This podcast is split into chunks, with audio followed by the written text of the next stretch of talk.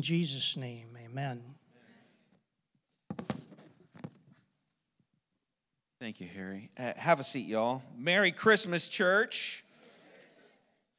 My name is Nate. I'm one of the pastors here at Soma. It has already been such a joy and a privilege to worship with you all this morning.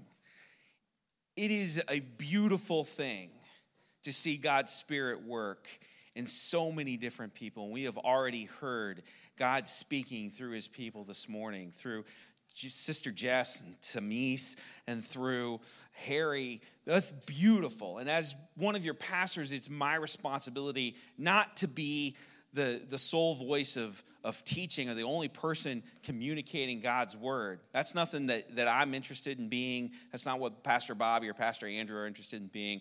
But we are here to help shepherd and to help ensure that sound truth is being taught by all of God's people. Amen. And so, those of you that are used to what happens when I preach, because I don't preach every week here, when I do, there's almost always somebody talking with me. And that's largely because I want to illustrate to all of you the importance of God's Spirit speaking, empowering, and gifting different members of the body with different experiences and different voices and different gifts. And so this morning, as we share a story of two men on a road, uh, I'm going to have my brother Montez Rowley come up. Uh, Tez, you can have a seat for right now. Tez will, Tez, Tez will uh, speak to y'all in a little bit. It has been such a joy this week to prepare and to study God's word together with Tez. He is a young man who I love very deeply. I have come to respect. I have come to see the way in which God is forming him, even at still a very young age. And I see the Lord's hand upon his life. So for me, it's just an honor and a privilege to be able to teach with you this morning, brother. So I'm excited to hear what uh, the Lord shares through you. And I'm excited to share with all of you as we talk about an Advent message this Christmas season. An Advent means coming or arrival, and it applies a journey. And so many of our Christmas stories are about journeys, right? The journey uh, of Mary to, to visit her cousin Elizabeth, the journey of Joseph and Mary to Bethlehem, the journey of the wise men to come and see our King, the journey of Mary and Joseph and Jesus to flee Israel, to escape to another country. And so these journey stories, these traveling stories are deep par- apart of our experience of this Christmas season. But this morning, we're going to tell a little bit of a different journey story, a different traveler than the one we usually think of. Uh, this man is not on a lowly donkey, and he's not a wise man on a camel, but rather, he is a uh, elevated and rich man seated high on a chariot. And if you would turn with me to Acts chapter 8, verse 26, and we're going to look at page 534 in uh, your Pew Bibles if you have one. Uh, by the way, while everybody's looking that up, if you don't have a Bible at home, please take that with you. That is our gift to you. Uh, we would love for you to have that. So, Acts chapter 8, uh, we can start in verse 26. Again, that's page 534. Let me tell you this story, this, this journey story. Now, an angel of the Lord said to Philip, Rise and go toward the south to the road that goes down from Jerusalem to Gaza. This is a desert place. Okay, so already we've got a road set out in a dry desert. And it says, and he went, and he rose and went, and there was an Ethiopian, a eunuch, a court official of Candace, queen of the Ethiopians, who was in charge of all her treasure. He had come to Jerusalem to worship and was returning, was returning seated in his chariot, and he was reading the prophet Isaiah. Now let's hold on just a second. Let's unpack who this gentleman is. This is a powerful man. This is an educated man. This is a official of the king in charge of all the finances of Ethiopia. This is a man to be reckoned with. And we know that he is educated and we know that he is wise because in verse 28 it says and he was returning see, see, returning seated in the chariot and he was reading the prophet isaiah and the, the spirit said to philip go over and join this chariot so philip ran to him and he heard him reading isaiah the prophet and asked do you understand what you're reading? And he said, How can I unless someone guides me? And he invited Philip to come and sit with him. The fact that this man had a copy of the Word of God already tells you something about his position. Because these were not, we didn't have, they didn't have Pew Bibles, right? Like they didn't have scrolls. So, this was a man who had invested a considerable sum of money in obtaining a copy of the scroll of the prophet Isaiah. And the fact that he was reading it on a journey, that he had gone to Jerusalem at all to worship, tells you something about the seriousness with which he was approaching God. This man on this chariot was a sharp contradiction for people in Jerusalem because he was at the same time African and powerful and educated and a worshiper of the one true God. Also, he was a foreigner and he was a eunuch. Eunuch was someone who had been castrated. And according to the rules of, of uh, the, the temple, he would not have been allowed to enter the courts, both as a foreigner and as a eunuch. So he was simultaneously powerful and wise, but also an outsider. Also, someone who was prevented from worshiping God fully as he wanted to. Someone who had invested a large sum of money in obtaining copies of the word, but yet still outside of what he thought was God's plan for him. He was a contradiction, like so many things. And the Spirit of God had sent Philip to him because he was puzzling over a passage. And the verse that he was reading that he couldn't understand, he said in verse 32, now the passage of scripture he was reading was this like a sheep he was led to the slaughter, like a lamb before his shearer is silent. He, so he opens not his mouth. In his humiliation, justice was denied him. Who can describe his generation? For his life is taken away from the earth. And the eunuch said to Philip, About whom, I ask you, does the prophet say this? About himself or someone else? This is an incredibly astute question. And in fact, it's the same question that Tez texted me like last week. He's just like, now who are we talking about in this chapter? Because the reason why he was asking this question was because he was reading from Isaiah 53. And that's actually going to be our text this morning. We're going to turn over to page 356 in just a couple of moments. And he was reading these, these chapters in Isaiah. He was reading this passage of scripture, and it's really confusing. And he was asking the right question because at that time, this was a mystery that had not yet been revealed. And the Lord God saw fit to reveal to him for the first time. You see, the book of Isaiah, which we've been reading through and studying together for the last month or so, it has two big divisions. The first half of the book is about God's deliverance of the nation of Judah from the kingdom of Assyria. God showed up, He rescued them, He saved them. The second half of the book of Isaiah is about what happens when God was fed up with them and he sent the nation of Babylon in and he conquered them, burned the city, took everyone to be refugees and migrants and captives in a foreign land. And the hope that God was trying to offer his people who had been chastised and who had been removed from their homes. And so, in offering this hope to these exiles in the book of Isaiah, God sets up Isaiah as a stand in for the people. And he says to Isaiah, He says, You're going to be my servant, and you're going to be like a proxy. You're going to be my representative, and I'm going to talk to you as if you were my people. And so, throughout the later chapters of Isaiah, there's all this discussion where it's all you and I, and Isaiah's talking to the people, and he's like, This is happening to me, but it's really about what happens to you.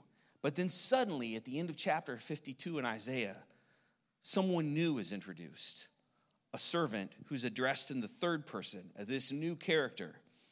And it says in Isaiah 52, 13 through 15, if you want to turn over there, 356 is where we're going to hang out the rest of the morning. It says, Behold, my servant shall act wisely. He shall be high and lifted up and shall be exalted. As many were astonished at you, his appearance was so marred beyond human resemblance and his form beyond that of children of mankind. So he shall sprinkle many nations. Kings shall shut their mouths, and because of him, for that which was had, had, has not been told them, they see, and that which they have not heard, they understood. And this is crazy confusing when you read it.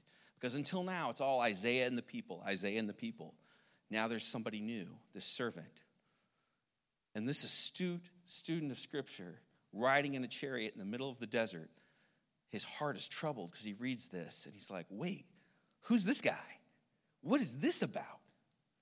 This is something completely new.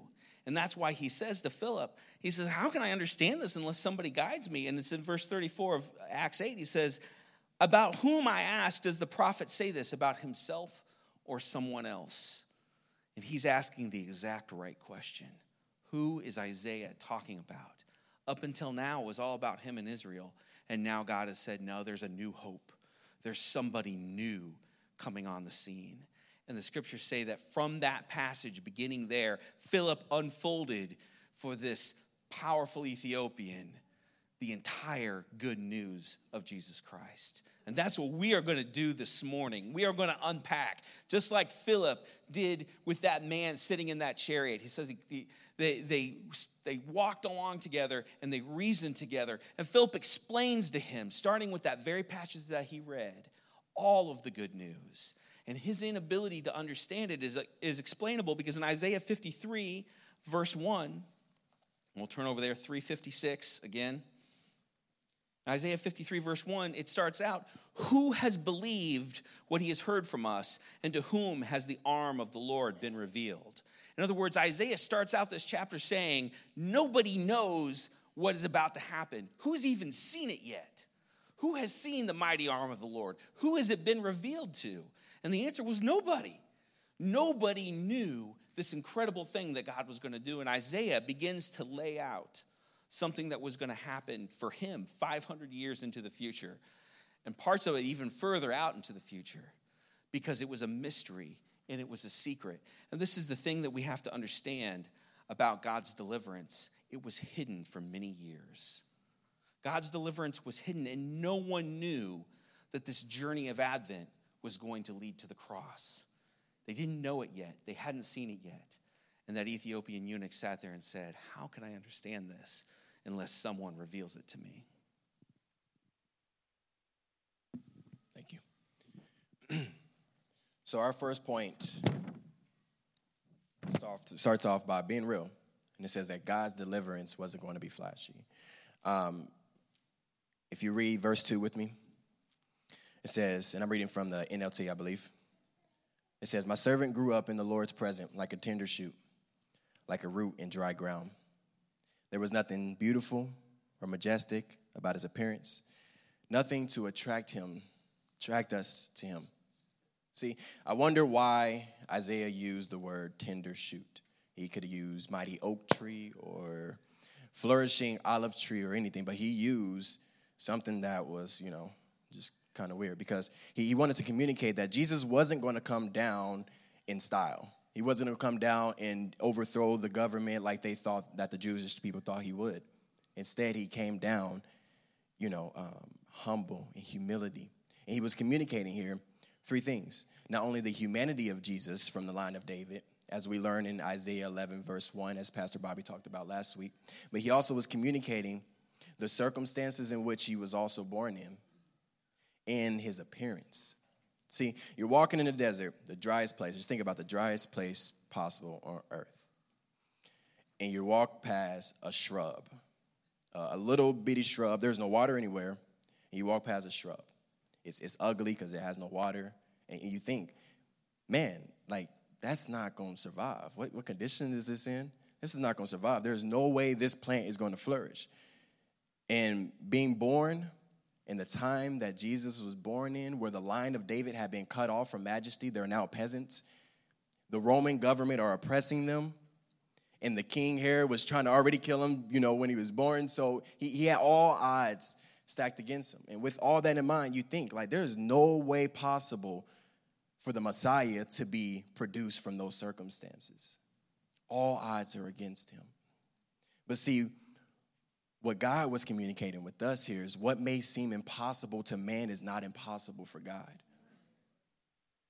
So God was not only communicating that, but he was trying to say, hey, look, it's not through Jesus' circumstances or his good looks or anything that's going to get him to exaltation. It is through me working in every single event that happens that's going to be there. So God was communicating, I am sovereign over all of this. See, when when when we think something may happen, when we desire something, we think it has to go this certain way.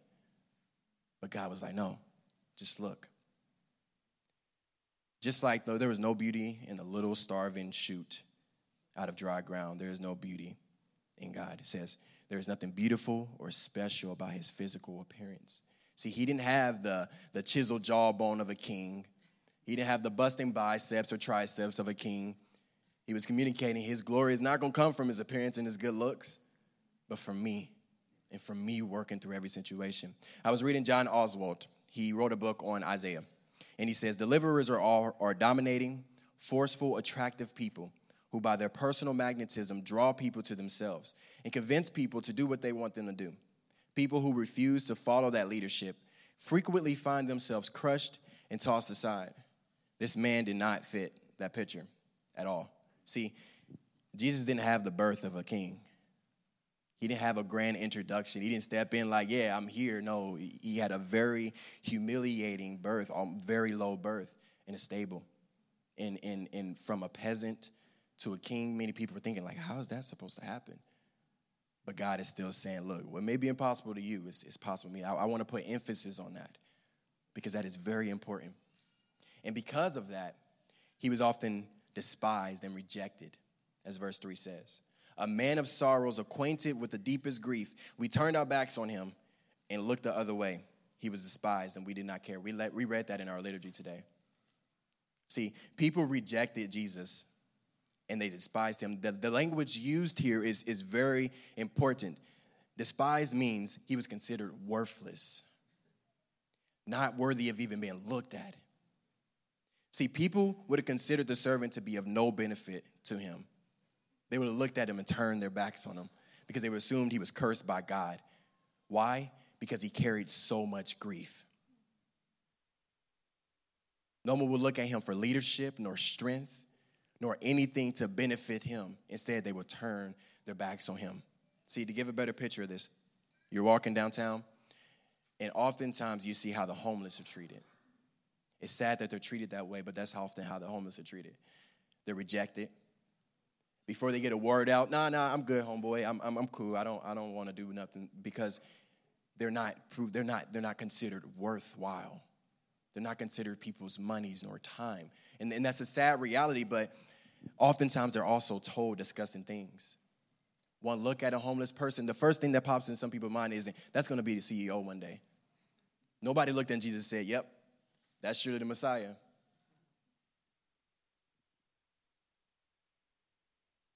So put yourself, put yourself in that chariot. Think about how that Ethiopian eunuch feels. He is a man that in his home country is respected. He's a man with power. He is a man in charge of the entire purse. And he goes to Jerusalem to worship God. And you can imagine what his experience was like there.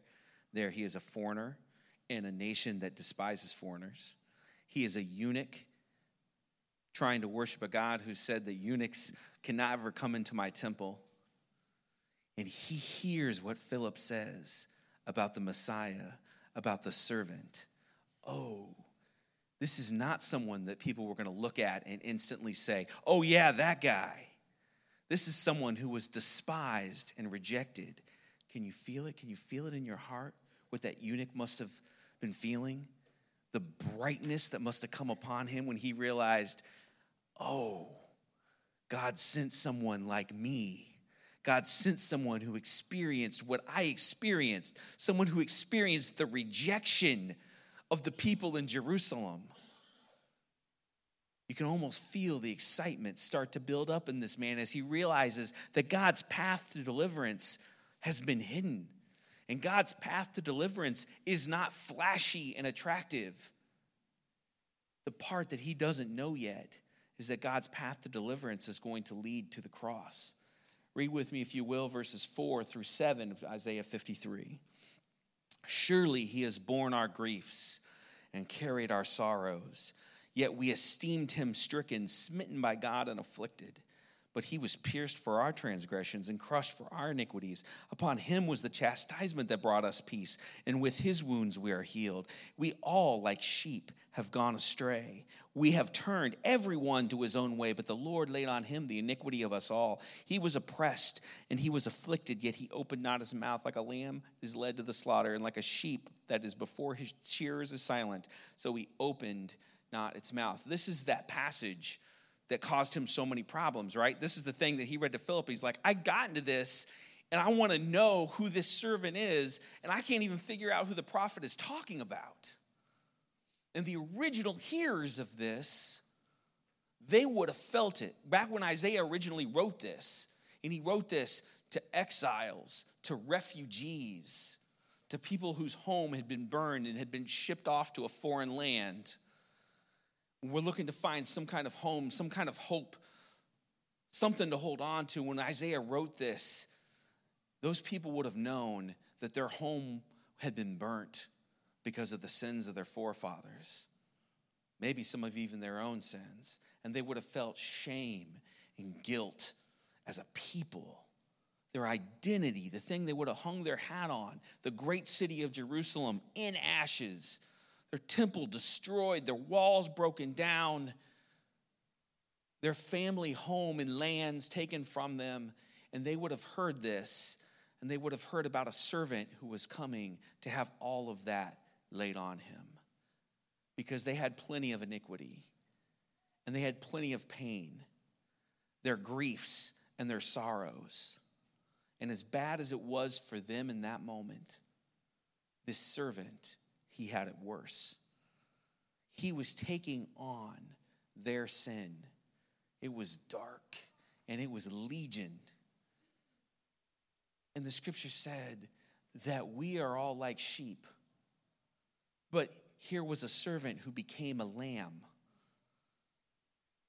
And this would have meant something very deep, both to the original hearers, but also to that man in that chariot. Sin has to have a price, it just does. And we live in a day where oftentimes people want to just excuse things and not talk about you know the deep the deep sin and consequences at the same time we cry out for justice. If we want justice, if we want a land in which people are treated fairly and rightly, then sin has to have consequences because people are going to hurt each other. And if there's no consequence for that, if there's no justice for that, it doesn't make for a peaceful and tranquil land. It makes for a war torn and evil land a society where everything is okay and there's no consequences, that's not utopia, that's hell. God's deliverance has a price. And that price was paid by this servant who said, Yes, I recognize that there is evil and I recognize that there are consequences for it, but I'm not going to condemn every man, woman, and child. I am going to bear it in my own body. I am going to be led like a sheep to the slaughter so that we can have justice, so that we can have freedom, so that we can have restoration, so that the walls can be rebuilt, and so the temple can be rebuilt, and so that God can live with us. He did all of that so that we can have justice. The journey of Advent leads to the cross because grace is not cheap at all, it is costly. Amen.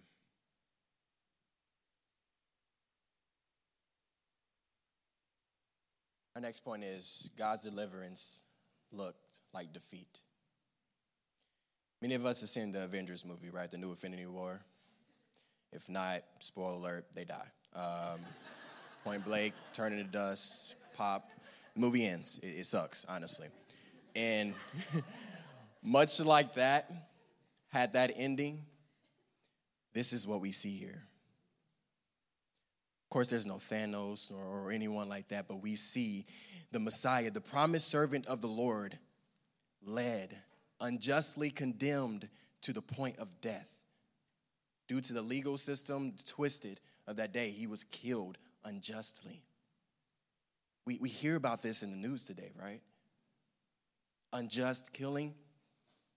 You, you, do you see how this happened here? Our Messiah the man that is supposed to be the deliverer is led to the cross and he dies. See, he was buried like a criminal, which implied his wickedness, but buried with the rich to imply his unrighteousness. And even though he was innocent, nobody cared. You see that a lot today, too, right? His contemporaries, the people, the people around him, they didn't recognize who he was. They didn't have the revelation that he's the Messiah they're talking about in 53, in Isaiah 53. They didn't recognize that.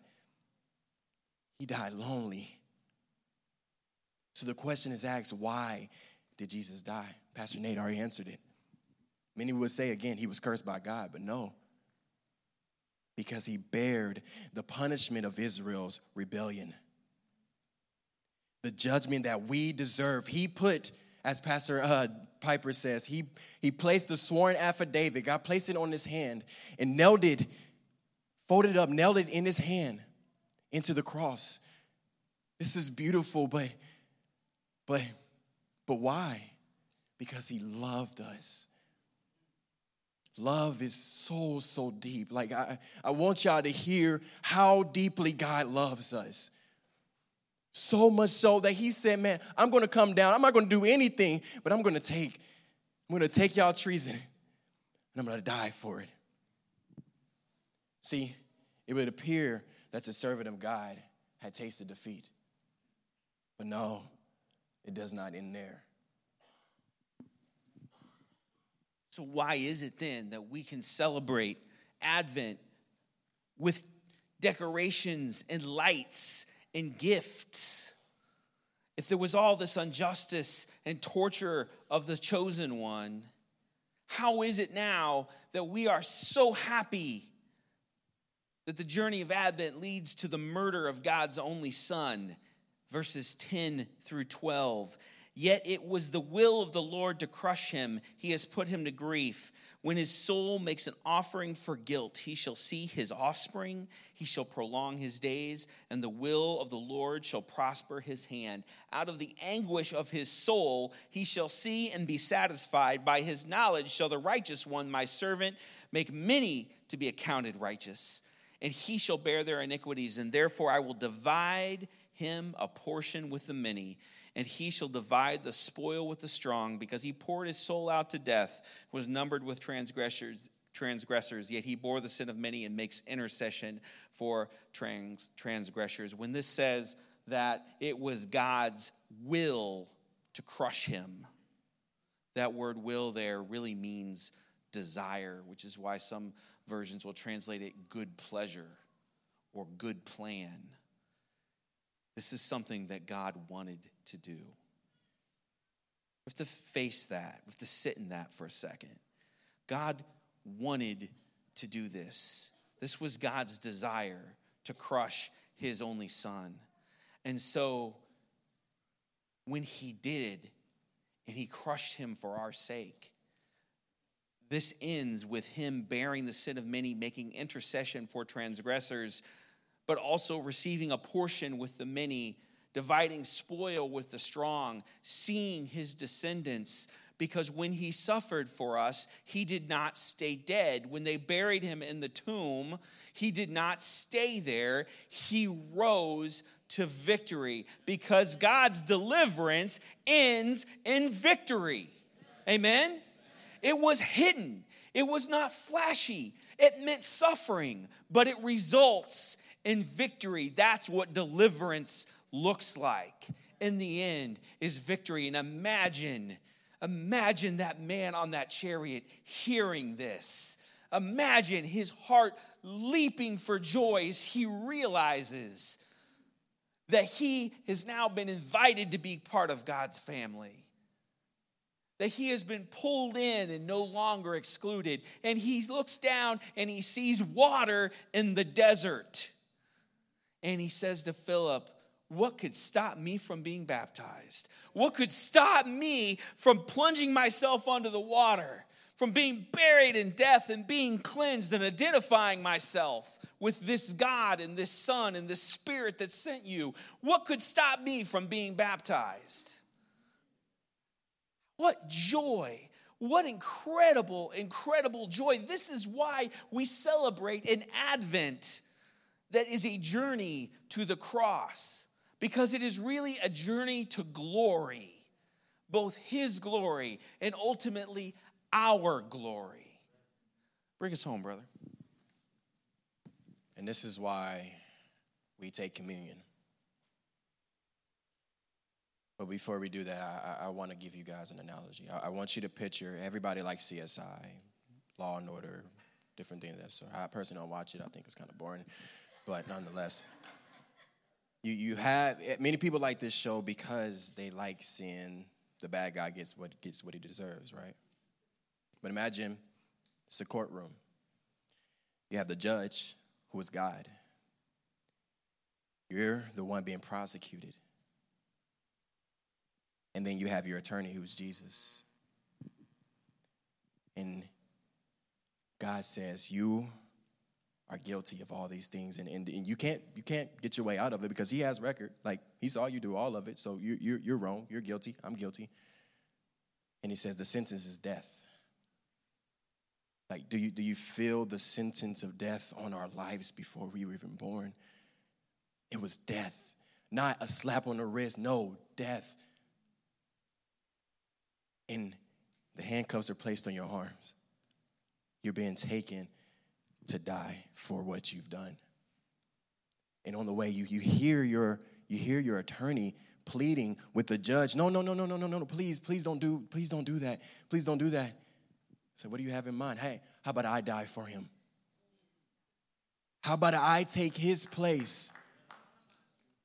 And on the way to that chair or whatever, you see the chains come off and you see your defendant being carried and being taken to die for what you did.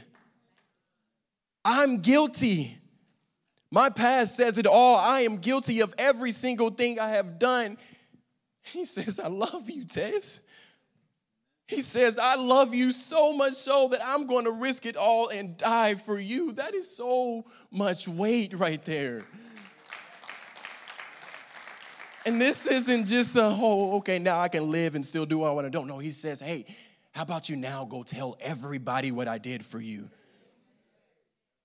We have two responses here. Two. If you already believe, why aren't we telling everybody about what Jesus did for us? And if you haven't believed, you should be like the eunuch and say, Look, baptize me. I want to join in on this team. I know this is the winning team. I know what it's going to take. I'm going to risk everything. I would even die for this. Baptize me right here, right now. And we can do that freely. Isaiah 55, 1 through 4 says, Come, everyone who thirsts, come to the waters. And he, who has no money, come, buy and eat. Come, buy wine and milk without money, without price. Don't you see the beauty of this? We owe nothing, but we owe our lives to Him. Gratitude, thankfulness. Continue, it says, Why do you spend your money for that which is not bread, and your labor for that which does not satisfy? Listen diligently to me and eat what is good, and, delight yourselves in rich food. Incline your ears and come to me. Hear that your soul may live, and I will make you an everlasting covenant. This covenant never ends. This is the new promise that God gives us when we turn our lives to Him. He said, You will not be able to escape this. No one will be able to pluck you out because this is my promise. This is my ring on your finger, and this is for eternity. He says, My steadfast, sure love for David. Behold, I made him a witness to people, a leader, and a commander for the people. We have that responsibility to go out and share this truth with everybody else. And this is why we take communion. It's a sure reminder of what Christ did for us on the cross. The bread representing his body broken for our sins, the juice representing the blood that was shed for us the blood that makes us white as snow. And we can cry out to this. So before we do communion, I'm going to pray and we will continue from there.